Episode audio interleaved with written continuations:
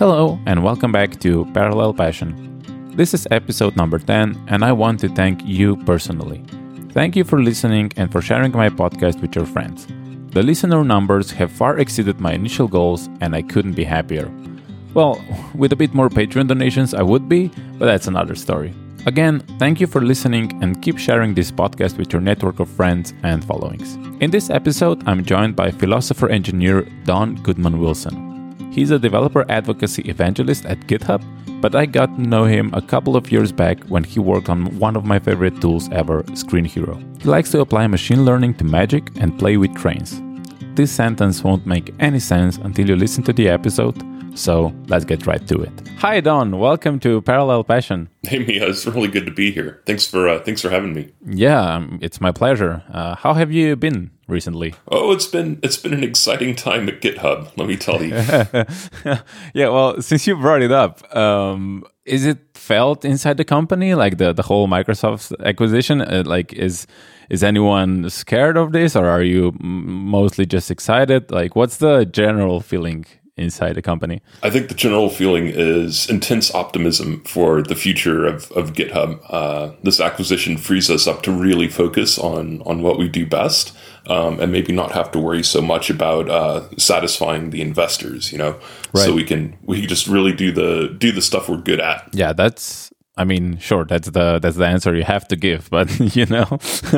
no, no, I think I think it's genuinely felt like once once it sunk in what was happening and why it was happening, um, and I'm sure you saw um, Nat Friedman's uh, AMA on Reddit. Like, mm-hmm. I, we feel very good about this. There, there's there really is intense optimism for for what's happening. I think. Yeah, that's that's good. I mean, I'm I'm happy for you, obviously, because you know, taking VC capital, you always have that burden that like, oh, maybe they will just decide one day, oh, they, we have to do that, and you have no control over that. Whilst if you have a company that sort of believes like where you want to go, um, then I guess it's much much easier to to do it that. Yeah, yeah, we get to be our own guiding star now. I think. Well, we always were to be to, to, to be fair, but but now we yeah yeah we're cut loose from the, the, the, the, VC carrot. I mean, you have some experience with that. If you if you want to talk about um, on uh, Screenhero uh, acquisition, because that's actually how I like how I got to know you. Um, like you used to work on on Screenhero, and then you got bought by Slack, and unlike this GitHub acquisition where Microsoft will just let GitHub be GitHub, um, Slack basically wanted it for the technology and it sort of not really uh, uh, incorporated into uh, into the Slack, right? Yeah, I think that acquisition remains controversial in the community, w- which is fair. Like Screenhero was a tool a lot of people relied on. Uh, I'm biased. I worked on it. I think it was an awesome tool, um, and a lot of people are sad to see it um, to see it go away. Um, that said, I think at this point, most of the functionality, almost all of the functionality, is actually incorporated into Slack. Uh, they did release screen sharing not too long ago. Yeah. Um, I haven't had a chance to to play with it yet, to be completely honest, hmm. uh, because my my coworkers don't typically use uh, um, the calls feature inside of Slack. I've been I've been teaching them all uh, all about it. It came as a surprise to quite a lot of them, in fact. Uh, but GitHub is a company that's very reliant on um, Zoom oh, yeah. in particular for for teleconferencing because a lot of people are working from home or, or they're gathered in a in a conference room. Um, but yeah, at, at, Slack, it was definitely an acquisition for the for the technology, and the product went away. But I think that's the GitHub's not going anywhere uh, by way of comparison.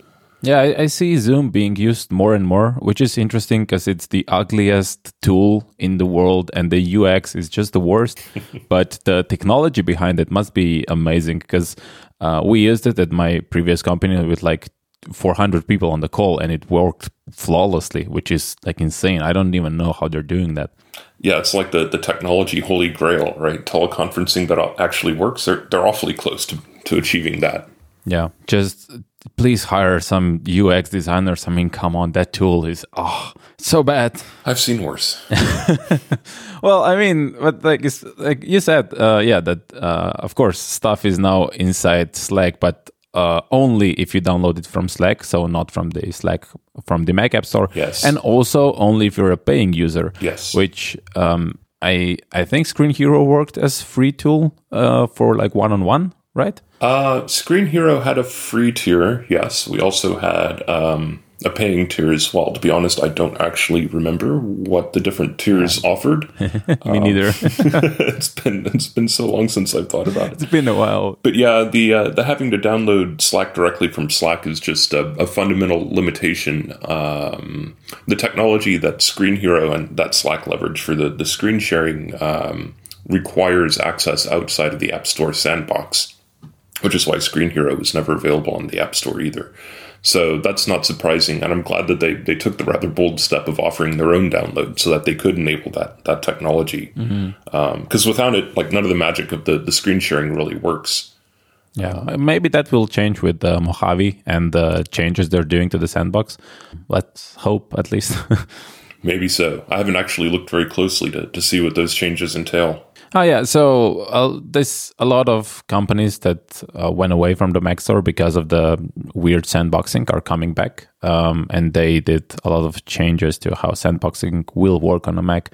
And supposedly, um, it is now much more friendlier to actual applications, not just you know iOS ports. Hmm. Well, that'll be interesting to see. I have, I have my doubts that this will help Slack. I, I, don't know how it works in Slack, but in Screenhero, there's a whole lot of uh, um, messing around with the USB drivers at the kernel level, um, and something tells me that poses a real security risk um, uh, for for company, or, you know, to allow that inside the sandbox. Yeah, yeah, probably. I I remember you just brought up the point. Like I remember my mouse breaking. So like it worked with other mices, but like with mine, it didn't work. It's like oh. You need a like we actually override the driver. It's like oh why? Yeah, yeah, we had a lot of we had a lot of mouse model specific code in there for, for exactly that reason. So um, you now work at GitHub as um, developer advocacy evangelist. So can you explain this title, like what it is that you actually do at GitHub? Oh, that that title of my Twitter handle is is uh, whimsical. I uh, advocate for for developer evangelism and evangelize for for developer advocacy. Um, so my job as a developer advocate uh, at GitHub or at other places uh, is to, to work with um, companies that have platforms like GitHub's API uh, and to find the, the developers who are building on that API, building in that ecosystem, or, or want to build or could be building um, in that ecosystem, and to empower them, to give them the greatest chance of being uh, as successful as possible on that platform uh, through educational content like uh, blog posts or um, uh, talks at conferences, uh, meeting with them one on one, to broader community building uh, aspects of the job, right? Like um, basically bringing them together online or in actual meetings so they can they can meet each other and help each other succeed and build off of each other's success. So it, it's a role that combines my passion for for teaching um, and my passion for for engineering and especially for APIs. Um, and so for me, it's a it's a lot of fun to uh, help other people help other people succeed uh, and and building the things that they want to build. Yeah, I, I can see that sort of like a, a pattern because like if you think about it, like I never really used Screenhero as a tool to. Um, I don't know, collaborate or anything. It was always just to help people out. Um, either as um, I, I like I don't know. I never like collaborated on a painting or a document or whatever with Screenhero, but I often used it like, oh, how how do you do this? And like, can you explain this to me? And with like with Screenhero, that was just much much easier to do than with any other tool. So I'm I'm guessing that was also your motivation there. I've never actually thought about it like that. okay, then when not. you put it like that, that makes sense. No, my motivation there was at the time I was a low level C hacker looking to break into Silicon Valley, um, mm. and they, they needed a low level C C hacker. they were in Silicon Valley, uh, and we liked each other, and so it, it was a good fit. I wasn't really thinking too much about teaching at the time. In fact, at the time we didn't even know who was using Screenhero really, mm-hmm. um, and it wasn't until later that the um, you know the the remote pairing aspect of it um, really became obvious to us as the you know its its purpose. But yeah, that's an interesting connection to draw. Yeah. I mean, it was always hard to explain what makes it so magical because just saying, oh, yeah, you have like two mouse cursors. Um, yeah, okay, so what? But like when actually using it, it's like it was unlike anything else. Yeah, yeah. It was it made it very hard to market too. Yeah, Um, I can imagine. you just got to try it. Like, oh come on, really? You can't describe it in words. Well, I, I could, but they won't mean anything to you until you try it. yeah, you know, it's like Twitter. Like, how how do you explain the purpose of Twitter to someone that doesn't use it? Like, oh, just just try it, use it for a while, and then eventually you'll understand. Yes. Which is also their problem, actually. Yeah, yeah. Well, they've got so many people using it. I, I guess that's less of a problem for them now. yeah, but I don't know how how much money they're making. Anyway, as a as a uh, like developer advocate, I guess you get to like travel a lot to to the conferences, or do you mostly do stuff remotely? Like, how does uh, how does it usually work for you?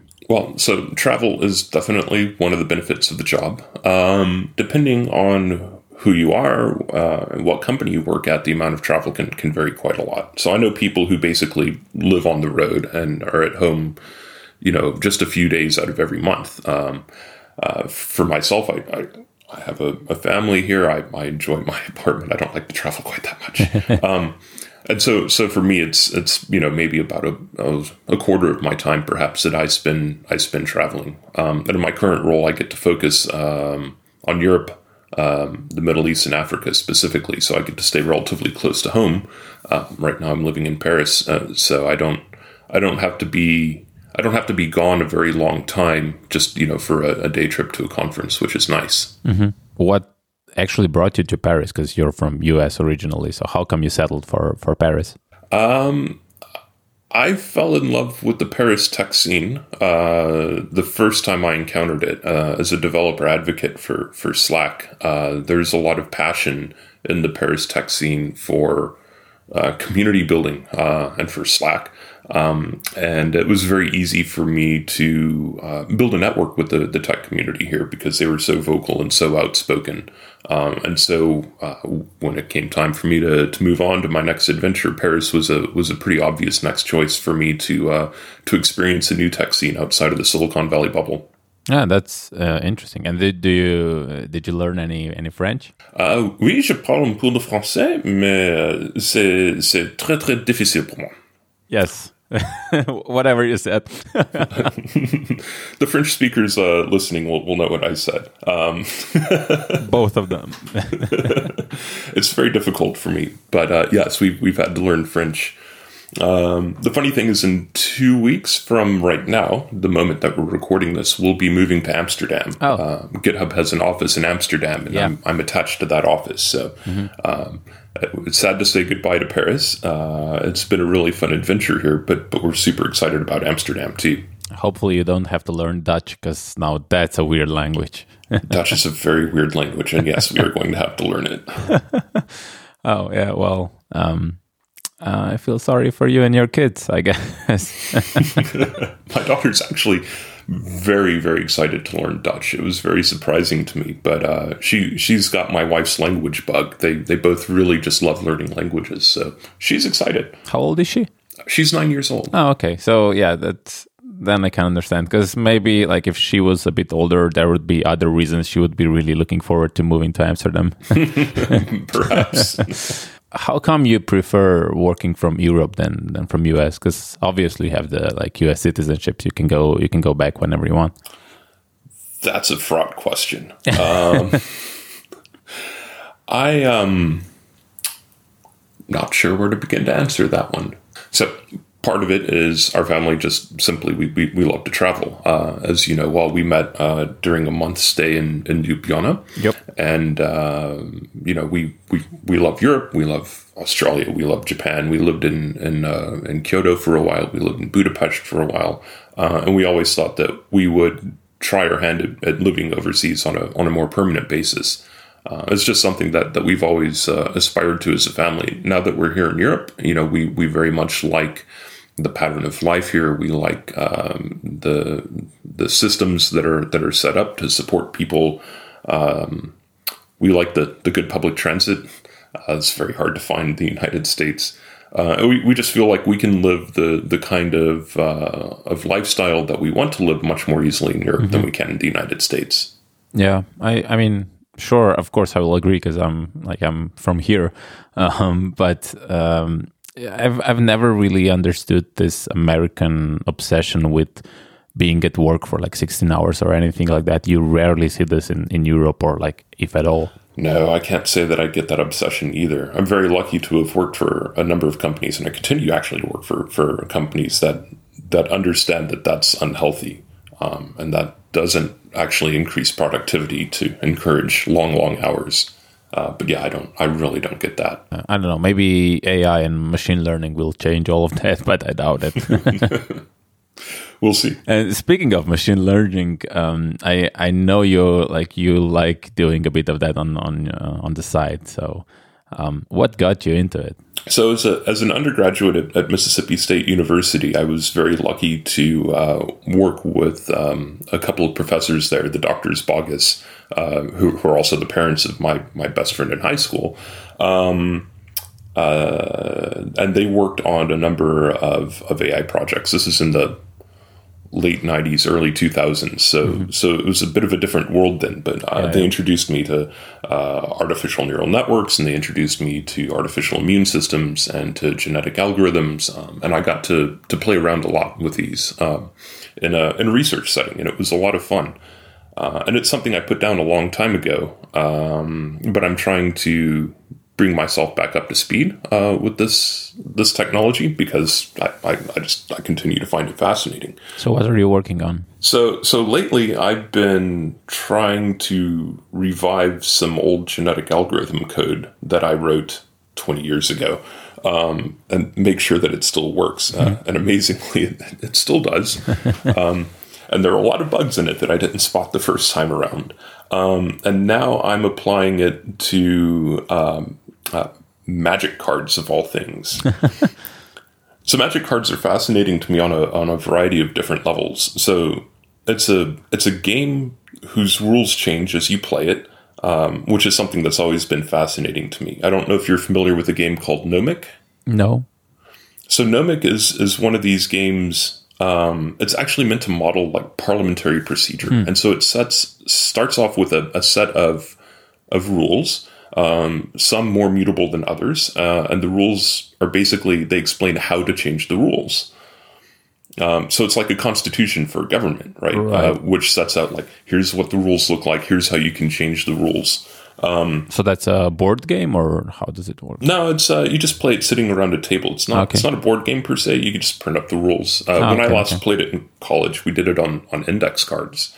Um, and then the goal of the game isn't really stipulated uh, and it's up to you and the other players to determine like what the winning conditions are. Are there winning conditions? Uh, and the whole the way the whole way you play the game is to create new rules. Mm-hmm. Um, and so Magic's a little bit like this. Uh, it's a game where, as you play, you're you're altering the the dynamic of the game itself. You're you're changing the the flow of things, changing the the rules as they come along, um, which makes it exceedingly exceedingly complex, right? Each of the cards in the game just has like blocks of text that explain what they what they do, um, and I I find it a fascinating exercise, like finding interesting combinations of cards that change the the way the game is played in in fun or unexpected ways.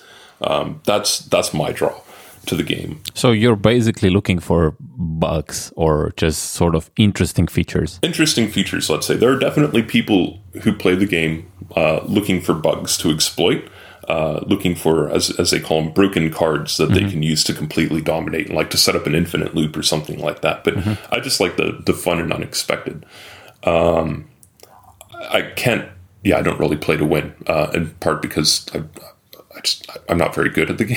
so, that's all right. So how do you inform the model? Do you just like paste in all the all the cards, or do you record the the gameplay? Or uh... so so n- none of this, in fact. Um, so there are a couple of really good APIs out there um, that give you access to card data. So Scryfall um, is is one of these sites. So it's a site where you can you can search for cards and things like that, and they have an API where you can pull down all the text from the cards and the images from the cards and uh, rulings on the cards and so on and so forth.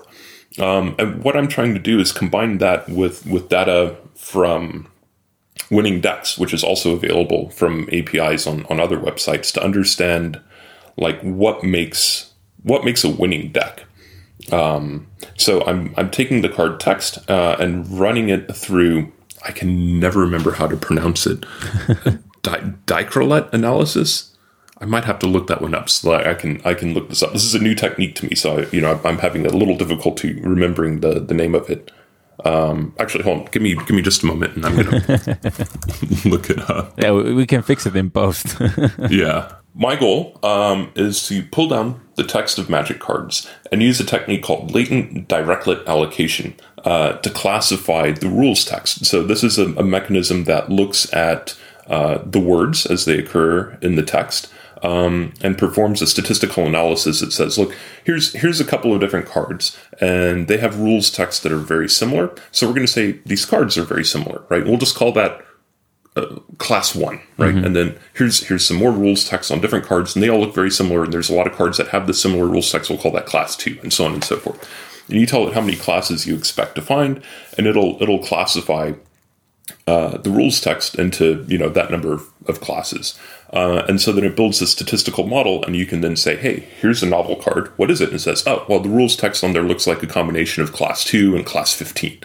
Okay, so that's not super useful by itself but we can look at then successful, uh, you know, winning decks uh, from another API that tracks like uh, how decks are used at tournaments and how they perform, mm-hmm. and say, well, here's the cards in, in these decks, and we see that winning decks often combine, say, class class thirty two and class seven. Um, and then these other kinds of winning decks often combine cards of class, you know, 18 and cl- I'm making up numbers here, yeah, right? yeah. class 42. And so then you can say, okay, so we have. Uh, it looks like if you if you have if you have these kinds of cards together, they they tend to hang together as a nice deck, and if you have these kinds of cards together, they also tend to hang together in a nice deck.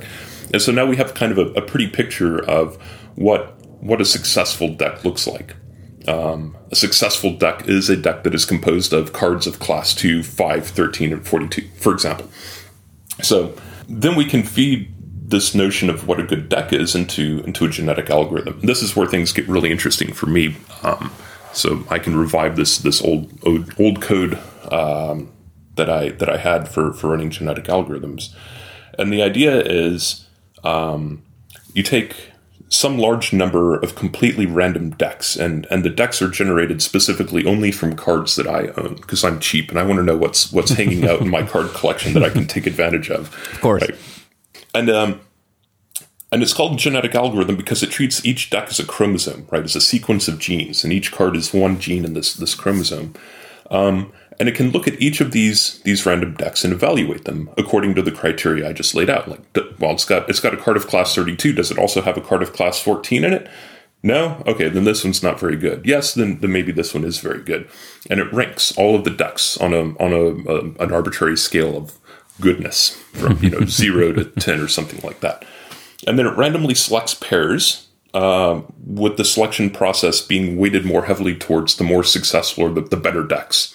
Um, and then it takes those two chromosomes and it literally, well, not literally, almost literally, like shuffles them together, right? Uh, it, it, cuts them up and pieces them back together to make a new deck, right? Uh, more or less randomly.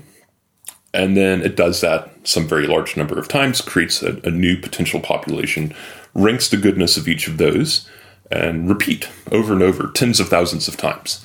Um, and what happens is the average fitness, the average goodness, fitness is the, the technical term here, yeah. will actually increase over time, quite dramatically, in fact. Mm-hmm. Um, this is a surprisingly good technique for um, improving the fitness of the population. And moreover, the, the top decks um, the fitness of the top decks in each generation will, will increase significantly as well. And so at the end of some number of generations, you just look at the, the, the most fit deck there, and um, hopefully what you have is something something pretty good. Mm-hmm. Yeah, this um, I I once saw a pretty good explanation of all this, like how um, AI works in these generations and all that, on the base of playing um, a Mario game uh, level in Mario where it, they showed like the, the fitness and the advances it does. Like you can see all the things that it tries and um, while seemingly random, you can see that over generations it's less and less random because it knows, or at least it tries to know more and more what it can do and how it can do that. And it's it's fascinating seeing just like how how it evolves. And uh, I'll I'll try to put that video in the in the show notes if I find it. But it's um yeah, it's uh, the, the whole thing on this generational learning is something very interesting to to just to watch. Yeah, it's it's super fascinating. I mean, when, when you, once you get your hands on one of these systems and you you you watch it grow and learn, it's it, it just it hooks you right in. Yeah. So, um, do you have an end goal for this, or is it just like to get the best the best stack pop uh, possible out of your uh, current owned cars? Cards. Um, I don't know. There's an end goal in this specifically. Uh, it's more like it's more like an excuse to to learn some new things, an excuse to clean up some old code, um, an excuse to sucker as many people I can into uh, sharing this passion with me of applying uh, machine learning to to magic. Um, Do you have this thing online anywhere? Yeah, it's it's all on uh, it's all on GitHub. I okay. can share the, the URLs with you. Some of the the um, latent Dirichlet allocation uh, code is not up on GitHub yet, but I'll, I'll put it up quite soon. Mm-hmm. Um, but yeah, I mean, ultimately, I, I want to, I just want to go digging through this collection of cards I have, uh, many of which you know will never see play otherwise, and find fun ways to to play with them. Yeah, um, I I mean I'm not like really familiar with the game, but I know just enough that this like sounds sounds exciting. If I if I would be into it. I mean, one thing that, that a lot of players have is they just have thousands of cards that are sitting in a box um, and that that feels I don't know. It sounds sad to me. Mm-hmm. The idea that there are these cards just sitting in a box. Yeah. So your idea is that you can leverage them, and they will start using a card that they forgot that has like certain use when used with other certain cards. Yeah, maybe, maybe. Yeah, interesting. So when you're not uh, on a, on a computer, I guess, uh, as far as I know, you're also an engineer uh, like on throughout like even when you're not coding then you're just like dive down in electrical engineering yeah is there any any project that you're working on right now at the moment, no. So when I moved to Paris, unfortunately, um, I couldn't take a lot of my my uh, uh, electrical engineering equipment with me. It was all keyed to you know US 110 volt power. Oh right, um, yeah. So my soldering iron, my oscilloscope, and all like that. I, um, I had to to get rid of those before I moved here. So I haven't done anything lately.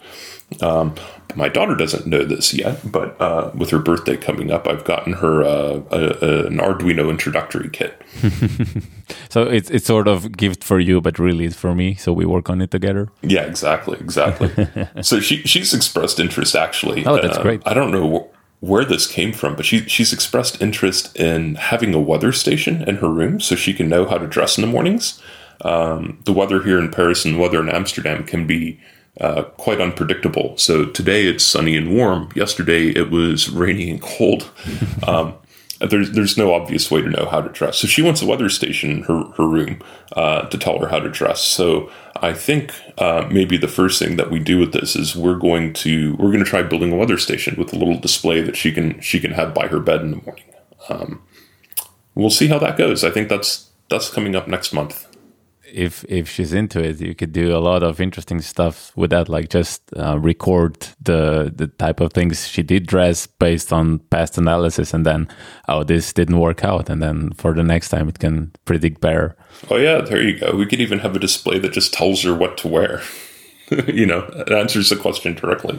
There was a weather app like that for a Mac that just showed you like what you should wear, like literally, just not temperatures, but like should you have a sweater or something.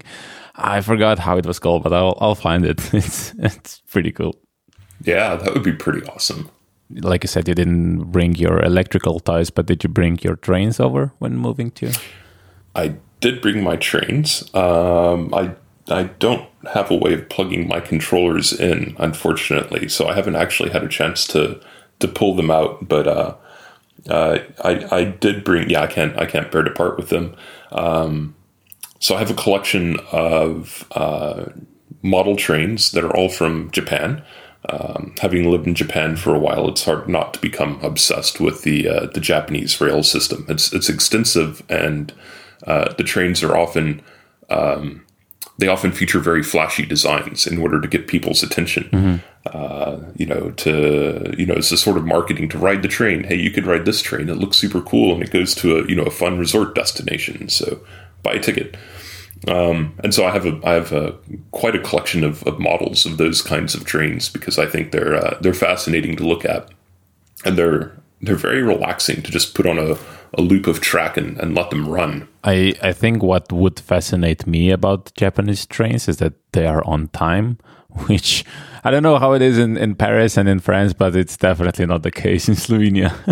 yeah, it's not often the case here. No, uh, they, they can be, but it just there's so many so many things that happen here that uh, that wouldn't wouldn't happen in Japan. Um, so, so for example, uh, you know, Japanese high-speed trains are are completely grade separated. So they're they're above the ground or they're under the ground. You can't wander onto the tracks mm-hmm. uh, by accident. Um, uh, cars don't get stalled on on rail crossings and things like that. And that goes a, a very long way to maintaining their their on time record, right? But here in France, for example, where the rail system is much older, uh, you know, the high speed trains run on the same tracks as all the other trains and they're ground level. And, you know, maybe animals wander onto the tracks or there could be a car stalled or there's all sorts of reasons why. Yeah.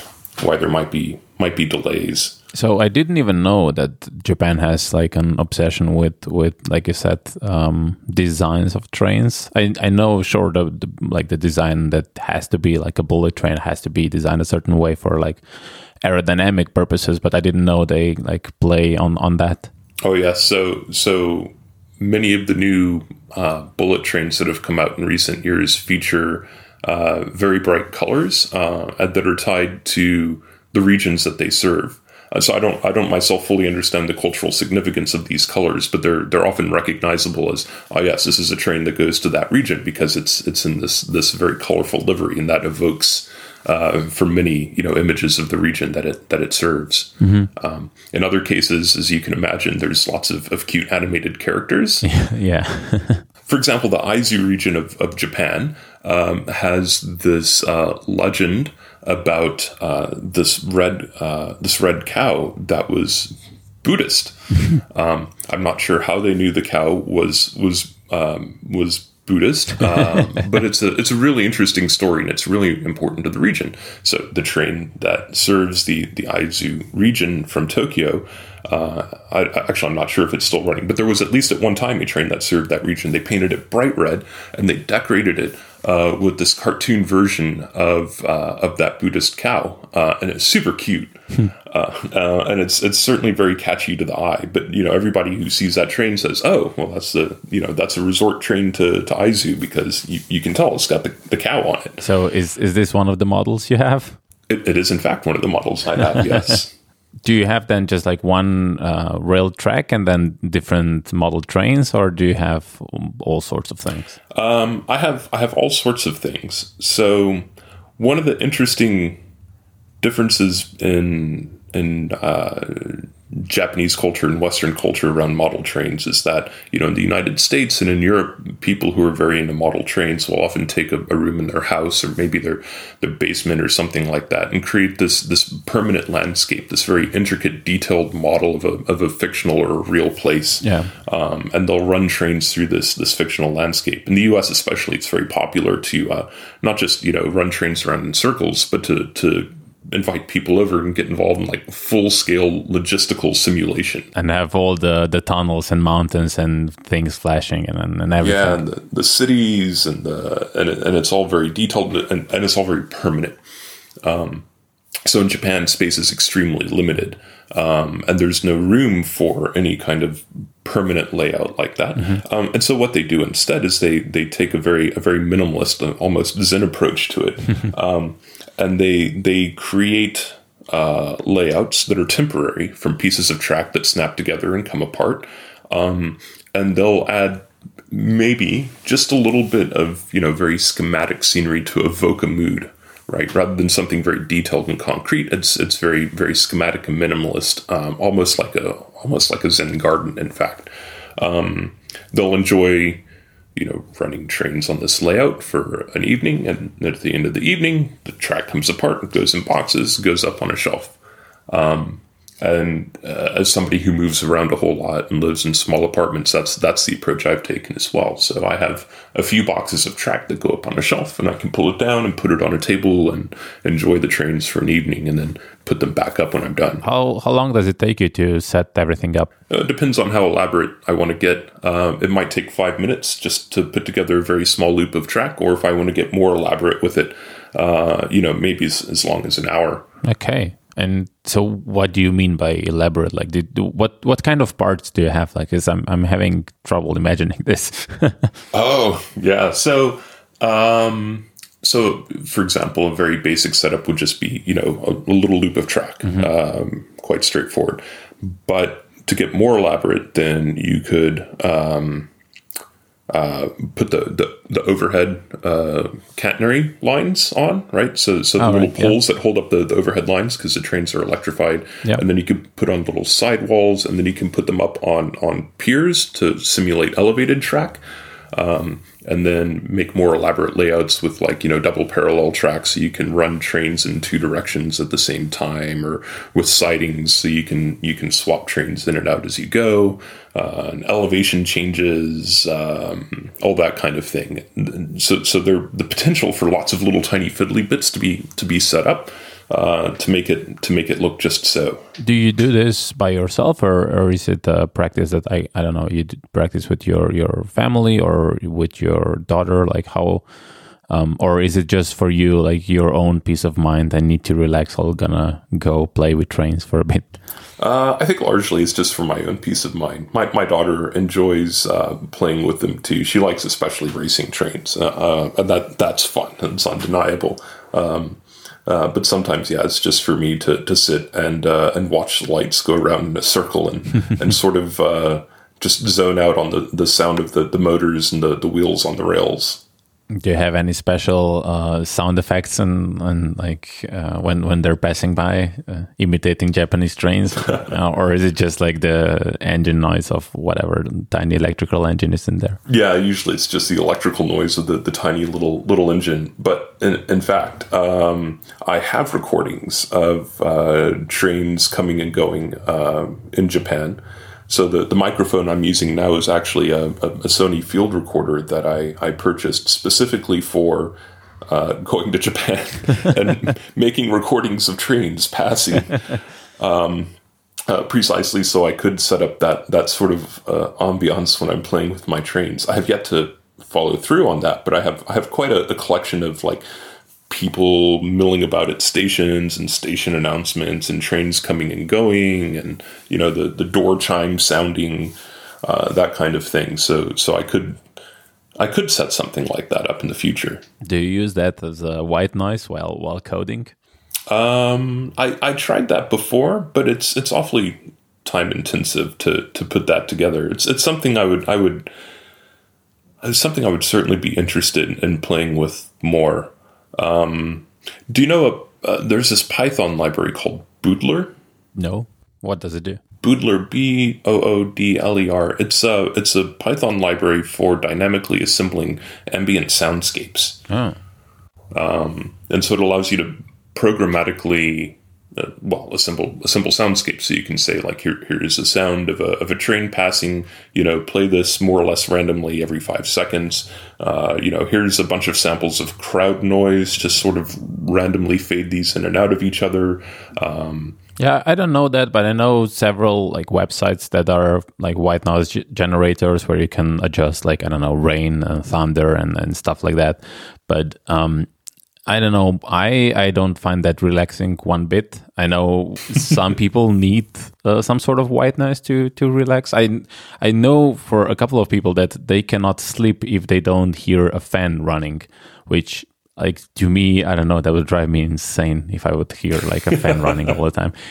We we actually have a fan running in our bedroom for exactly that that reason. There you go. Um, Oh, Oh, and come to think of it, now that you mention it, we often do play a, a like a thunderstorm soundscape from a, a, an iPhone app that we have to to make some noise to mask the neighbors upstairs and, and help us sleep at night. Well, you could also use earplugs, you know, and just be in dead silence. We, we tried that too, but they, they just fall out. No. Well, maybe maybe you have big ears. I don't know. I have the opposite problem. Like they can be too tight, and then I can get too hot and whatever. But like, luckily, I don't have much problems falling asleep. Um, the the only thing that that keep me awake is like uh, old clock ticking. That just drives me up the wall. I cannot sleep if there's a clock anywhere in the radius going tick, tick, tick. You know, I just I, I go crazy. Oh, yeah. I can well imagine. One of our fans has begun making a very high pitched whine, very, very quiet, very quiet. I can only hear it if my head lies a certain way, and it it sounds to me in the morning when I when I'm uh, just starting to wake up like it's my my alarm going off in the other room, um, and so it just jolts me right awake as soon as I I begin to notice it. Of course, it's not my alarm going off; it's the fan whine. But yeah, I understand. I, I can relate. so one thing that I also saw in your Twitter bio is that, uh, yeah, sure, you're like an engineer and teacher, and you all already said that you love bowing both of those things. But it says that you're also a philosopher. Um, is this just something you put in the bio, or did you actually like? Um, do you enjoy reading uh, philosophy, or like just talking about it like what what's your relation with philosophy?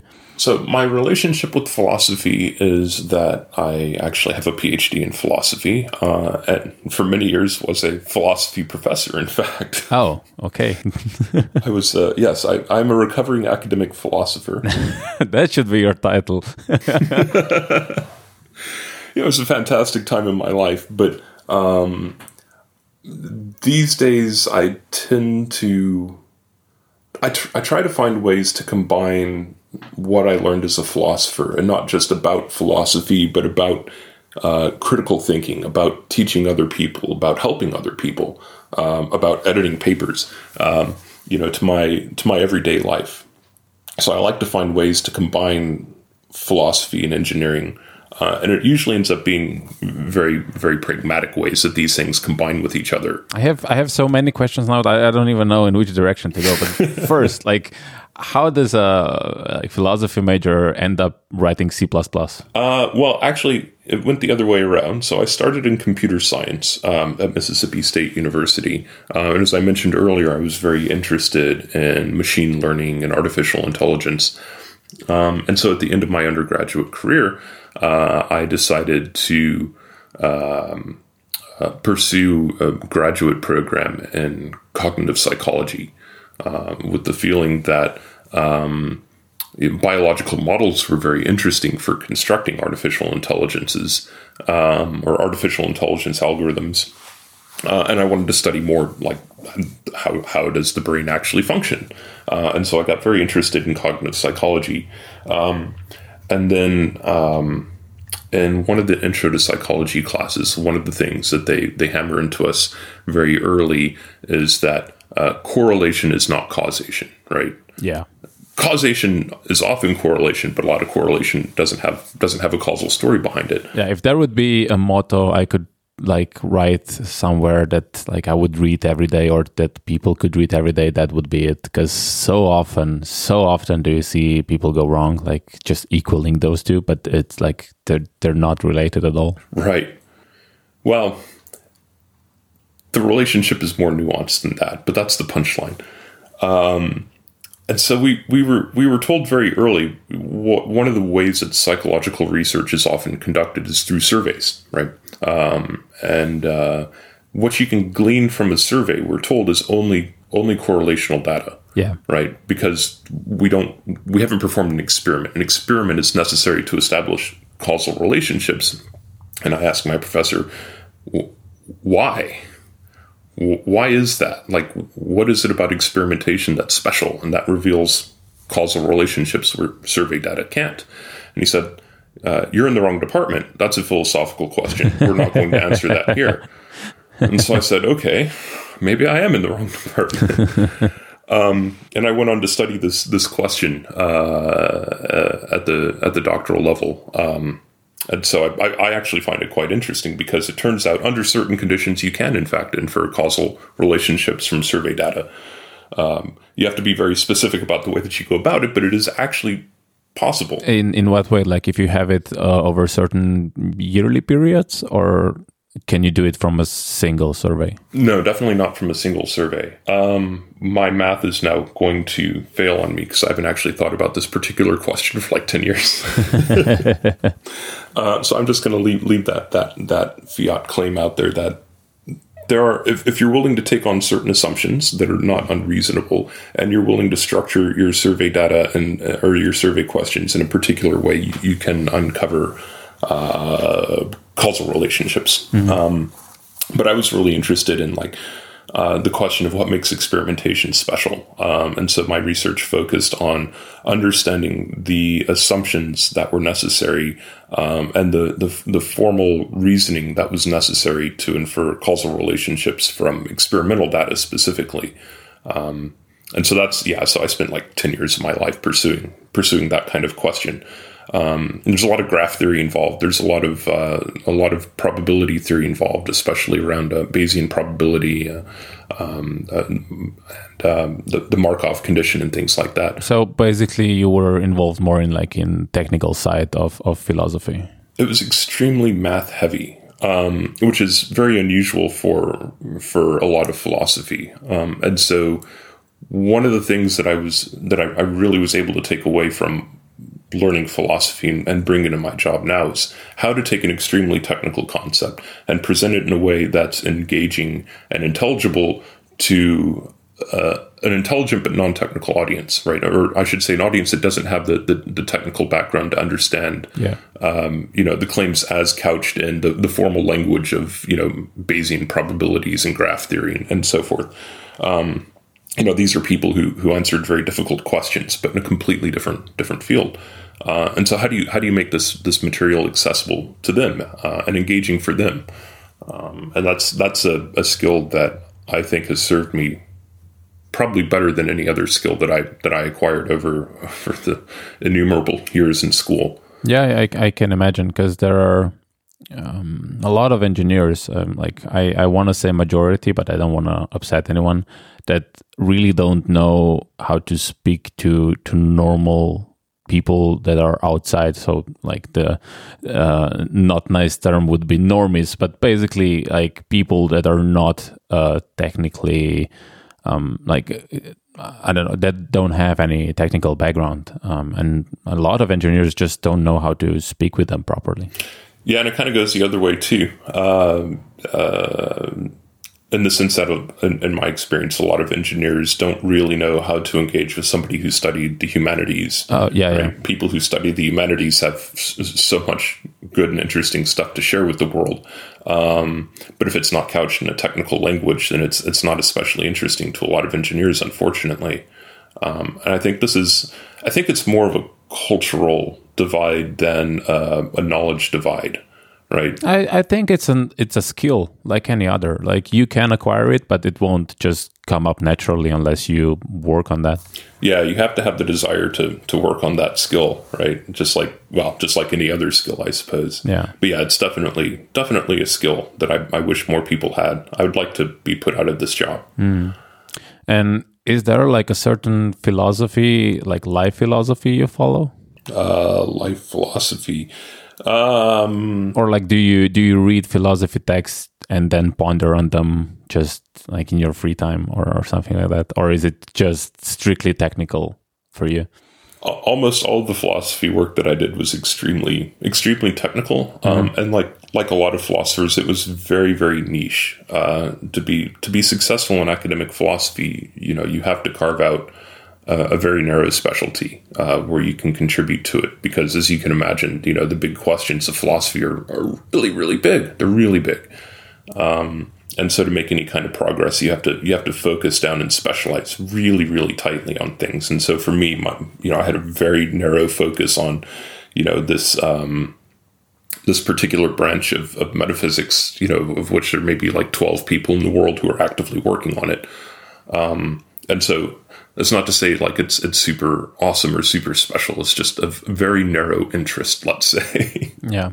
No, I'm I'm asking because I recently got well, I'm more and more involved with the Stoic philosophy and Stoic way of life, ah. and I I read this book, The Daily Stoic, which basically opens that back in Greece and you know even roman times or whatever um, having a life philosophy like a thing you follow the thing you orient your life around was a thing. Mm. and like the further on we progress like the less a thing it became. And it opens like it, it doesn't matter what thing you follow like either you're i don't know a hedonist or a cynic or whatever. Just like pick one and and because your life will have more meaning if you actually follow something and not just like wander around aimlessly. And um like you know it's one of those things that once you read it you're like huh maybe there's something to that. Yeah i can i could definitely see see the appeal of, of approaching life that way. I i often think i should have like a, a principled approach to to things and i don't think that i have ever tried to articulate one, although I suspect that were I to do so, it wouldn't be super duper difficult. Um, I think I'm still in a bit of recovery period from studying philosophy. yeah, overexposed, right? a bit overexposed, yeah. So it's very difficult for me to to get into that kind of thing without overanalyzing it and wanting to raise criticisms and write papers, and uh, it's tough. But on that note, have you ever seen The Good Place on Netflix or yes. uh, on television? Just so this is a show that we've been watching, and that I think Silicon Valley, for example, is a show that becomes funnier when you've lived in Silicon Valley, mm-hmm. uh, and The Good Place is definitely a show that becomes funnier when you've studied philosophy. Oh yeah, I, I, I can imagine. I actually, it's funny you bring it up because I am just now rewatching it, and without giving anything away, um, n- no like watching it second time is even better than the first time because of the things that you know are coming. Um, uh, I haven't actually watched it a second time through. Now I'm going to have to. Uh, but I mean, you you watched the the first season, right? Yes. So so you know the the end twist, right? Yes. And the thing is, if you watch it back with that in mind, it all makes sense from the get go. Like they they placed so many interesting tidbits in there that if you know what's going to happen, make perfect sense. And like second time around, it's like oh, obviously, right? It's it's really good. Like it's a very very good series. I really recommend that. Yeah, we've we've we've definitely definitely enjoyed it. So yeah, actually, I, I said the Daily Stoic, which is also a good book, but actually, what I meant was a guide to the good life. Basically, what this uh, author does, like William, so he's a philosopher who read a lot of books, uh, like professor, whatever, and he goes back and basically reevaluates and um, sort of rethinks all of the original what the original Stoics uh, said and basically put it in our time and so, sort of reinterprets it for like the um, the life that we have today. And it's um it's a very uh, good book, and I would recommend anyone to read like whether or not they're interested in like philosophy or Stoicism or or not. But it um, it's a short book and it gives a nice overview of like um, the the philosophy and uh, his his idea of how we should be living to actually have like more fulfilling life, which is in the end what matters, right? Yes. Well, I might I might have to give this book a look. I think I think if if I were to pick an ism to sum up uh, our our way of living life, it would be it would be Aristotelianism. Um, so you know, Aristotle is, is, quite well known for for uh, advocating that um, in any given situation, there's uh, there, there's a happy medium, right? Mm-hmm. If you go too far in, in, one direction or too far in the other, um, you're you're living a, a, life of excess, and it will bring you unhappiness, right? So, um, you know, go out and be loud and enjoy time with your friends in in moderation, not too much, not too little, right? Um, uh, or um, I'm trying to think of other examples of, of the, the, sorts of questions that come up, but it's it's uh, it's not not coming to me in the moment. Mm-hmm. Um, but yeah, the idea was that you, you know you, you find you find the, the happy medium between between extremes, um, and that you can use that as your your guide for uh, you know choosing the right action in a moment. Mm-hmm. Yeah, no, and I, I also subscribe to that um, in in theory. The problem with that is that um, everyone thinks moderation is like in a different place, and it's really hard to say like what's really um, good without you convincing yourself that oh it's it's something else. Yeah, Aristotle had a very unconvincing theory that there was exactly one right answer to that question, and the virtuous person, the person who'd been raised right, knows what that is. But then, like, who's virtuous? How do we know who the virtuous person is? How do we know how to raise people right? Exactly. Uh, so that they would know that. Yeah, it's it's it's fraught, to put it lightly. So yeah, philosophy. yes. Um, so let's uh, let's wrap this up with um, since we already went now deep. Uh, it's like three books or three articles or whatever, like three things that um, made an impact on your on your life, or like three things that you could recommend to someone if if they come to you and say, "Oh, can can you recommend I don't know three books or three articles or three videos or like whatever." Oh man, that's a tough one. Um, I'm looking behind me now at my my bookshelf and I'm not going to find much inspiration there because I don't have many books anymore. so, the short stories of, of uh, Jorge Luis Borges, uh, the Argentinian writer, uh, I think had a, a, huge impact on me. So he's one of the, the early writers in a, a, a genre that we might now call magical realism.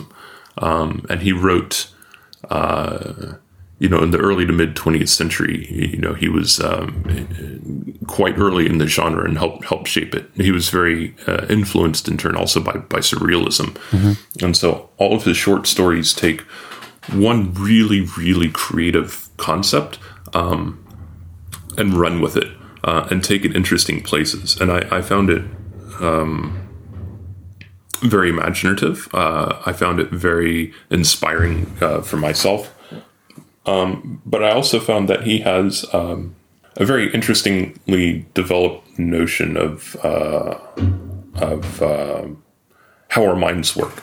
Um, that was actually pretty influential for me when I was studying cognitive psychology and artificial intelligence. So there's um, there's a story called uh, I'm going to murder these names uh, Funes de Memorias uh, that was about um, uh, a man who was incapable of forgetting anything.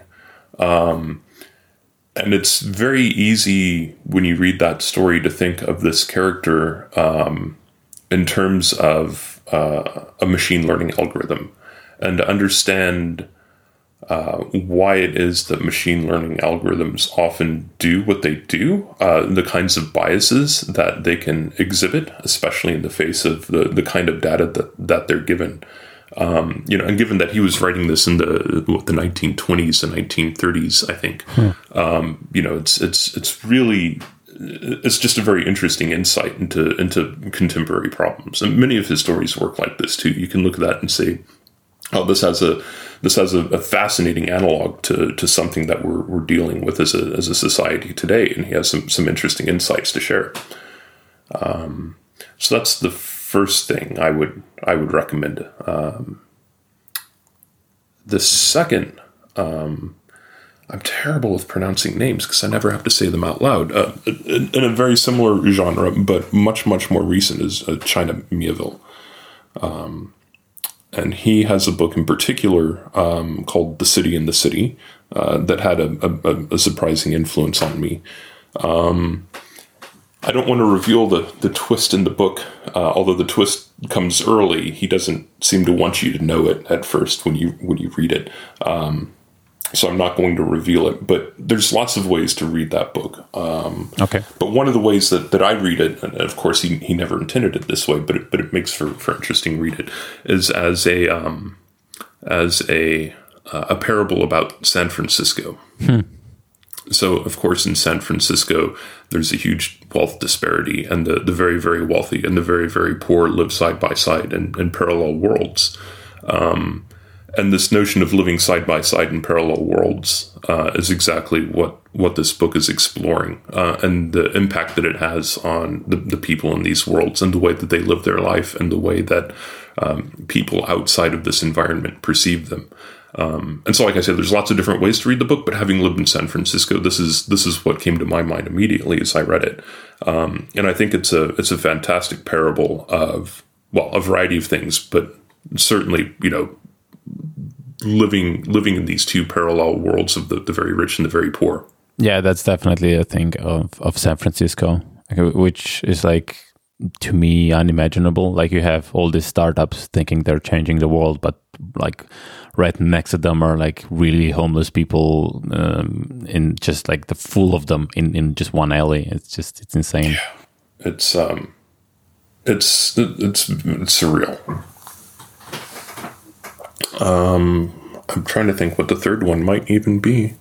What would the third one be? I'm not sure. so the third one, uh, I think, is, as we discussed earlier, it's, it's the Good Place. Um, I think this is one of the first times I've seen a television show um, make academic philosophy accessible to to a broader audience. Um, which now that I say this out loud is one of these recurring themes for me, right? Is making making difficult things accessible to other people. Mm. And they've they've done a really good job of presenting not just the sort of difficult problems that exist uh, in moral philosophy, uh, but presenting uh, the different approaches that, that different authors or, or writers um, have taken to solving these problems in moral philosophy, and it does so in a way that doesn't beat you over the head with it, but actually makes it actually makes it very funny. Also, the the actors are just amazing. Yeah, the, the acting all, is very all good. the main guys are just insanely good. Like all yeah. The acting the acting is very good. The the, the deadpan humor is is very much um, my style. But um, yeah, I think I think the reason I'd recommend it to others is precisely because uh, it gets so much about the philosophy so right, mm-hmm. and it gets so much about um, philosophers right too. Uh, there, there's that line, um, uh, and this is why nobody likes moral philosophers, something like that, right? Yeah, and it, and it's true. It's so true. yeah. So i guess your spiritual uh, uh, like character there is uh, Chidi uh, yeah i think so. Actually Chidi and my wife have a lot in common. My wife is a moral philosopher. Oh. who's directionally challenged. So there's lots of Chidi jokes so and, and, and you said no one likes them. So how come you two are together? well, I was studying philosophy too, so I could. I no, I'm, I'm joking. no, not not everybody's like like Chidi. Chidi's uh, Chidi's definitely special. yeah, and on that note. Um, well, uh, thank you, thank you, Don, for being on this uh, podcast. I, I really enjoy talking with you. It was it was my pleasure as well. Thanks for having me, Miha. Yeah, pleasure is all mine. Thanks. See you. Bye. All right, this was my interview with Don. Even though this is episode number 10, Parallel Passion is a new podcast. Sharing with your friends and followings helps us a lot. One way to do so is to write a review in Apple Podcasts, or if you use a different app, you should rate, favorite, like, or whatever your podcast app of choice supports. And if you really want to make my day, share it on Twitter and Facebook. If you enjoyed this show, you can also support it with your hard-earned money. You can do so via Patreon. Visit patreon.com slash parpaspod. That's patreon.com slash P-A-R-P-A-S-P-O-D. Or open the show notes in your podcast app and follow the Patreon link there. Every dollar counts. Thanks. You can also find us on Twitter, Facebook, and Instagram. We are at parpaspod on all of them. All the links from this episode are in the show notes in your podcast app and on our website parallelpassion.com slash 10. Thank you and have a passionate day.